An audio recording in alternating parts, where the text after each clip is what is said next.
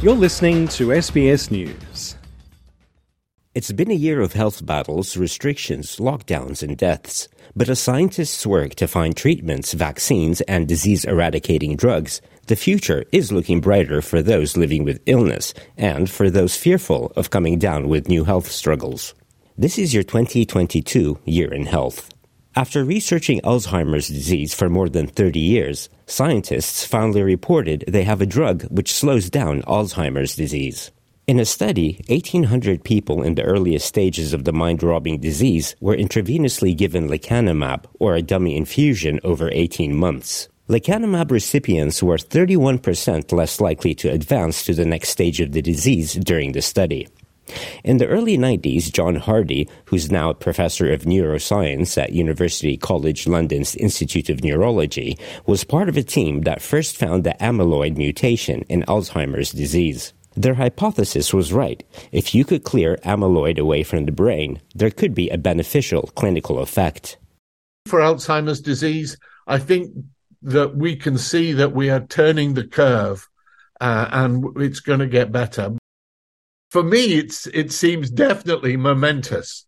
I think for patients, it's a, a real step forward, a real step forward. And um, uh, uh it's going to take a couple of years to get it into the system.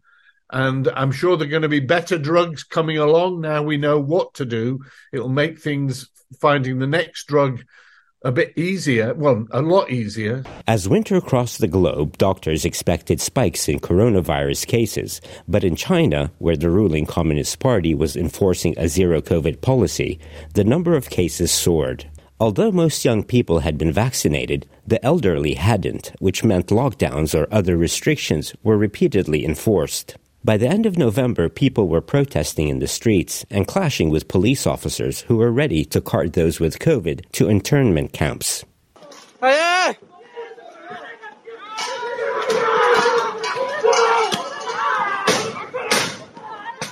Scientists around the world warned the zero COVID policy was not working. Professor Annelies Wilder Smith, an infectious diseases researcher from London School of Hygiene and Tropical Medicine, explains that Chinese communities weren't being allowed to build up their immunity. In my mind, there's no other option you have to allow this virus to circulate. You have to build up some some you know natural immunity. Then in a dramatic about turn on the 7th of december the ruling communist party announced it would roll back rules on isolating people with covid-19 and it dropped test requirements for some public places.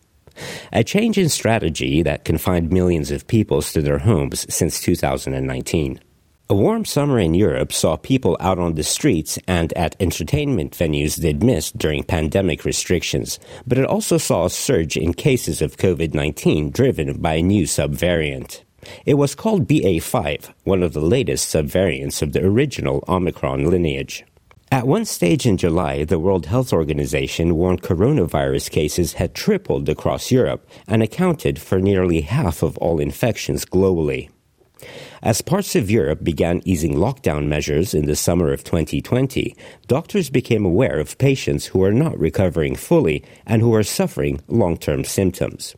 In September, a study commissioned by the World Health Organization estimated 17 million people across Europe are living with symptoms of long COVID. Modeling by WHO researchers claimed a 307% increase in new long COVID cases identified between 2020 and 2021. Dr. Catherine Smallwood from the WHO's Europe office says it's vital that doctors and health services around the world acknowledge what patients are telling them and treatments must be found. This is a real disease. It must be recognized and it must be treated. Another result of the pandemic, according to two studies carried out in 2022, is an increase in alcohol consumption. Two studies commissioned by the UK's National Health Service found people who drank heavily drank more during the pandemic and were continuing to drink heavily post COVID 19 restrictions. Just as people were beginning to look forward to summer festivals in 2022, cases emerged of another virus which was endemic in parts of Africa but had not been widespread outside the continent. Monkeypox, as it was known, could be identified by a rash which starts with raised spots. Public health workers explained the virus was spreading through prolonged and close skin to skin contact, as well as sharing bedding, towels, and clothing. Professor Lawrence Young from the University of Warwick Medical School was among many infectious disease specialists who were confident it was possible to contain it. My feeling is that this is something that has been in the population at a low level for quite a long time, and we're just seeing increased levels of infection. In November, the WHO decided the name monkeypox was prompting racist and stigmatizing language aimed at communities affected by the virus. The name is to be phased out globally to Mpox or MPX. The type of virus identified in the outbreak was rarely fatal, and people usually recovered within weeks.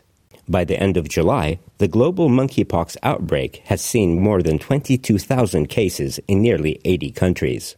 MPX and COVID 19 have raised awareness around the world of zoonotic diseases that are passed between animals and human beings. More than half of all human infections, such as malaria, Ebola, and SARS, are zoonotic in origin, according to the U.S. Centers for Disease Control. One zoonotic disease scientists are still trying to eradicate is malaria. September brought a record breaking monsoon to Pakistan, which scrambled teams to deliver aid. Hundreds of thousands of people were displaced as their homes were submerged and large parts of the country stayed underwater. Pakistani health officials reported an outbreak of waterborne diseases like malaria and dengue, which increased the death toll. Children there were also suffering from gastroenteritis and diarrhea.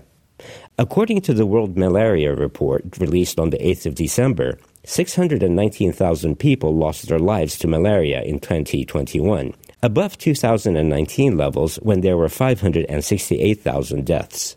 This year, scientists have been further developing programs to genetically modify mosquitoes so that they are unable to spread the infection. In Australia, a study has found people who have suffered from a stroke respond better to certain treatments, depending on their ethnicity. The global research involved a team in Melbourne and could help establish an international set of guidelines on treating stroke patients. A stroke occurs when blood flow to the brain is blocked by a clot. The use of the combined treatments, the blood thinning drug and surgery, was the focus of an international study of 300 patients from New Zealand, Australia, China, and Vietnam. Professor Peter Mitchell from the Royal Melbourne Hospital took part in the study. He says the study was important because not all stroke patients globally are receiving both treatments. Although both are seen as combined therapy and that was the gold standard, there was a drift towards wanting to stop using uh, the blood thinning agent. But the study reaffirmed the best way to treat stroke was by using both the blood thinning drug and the surgery.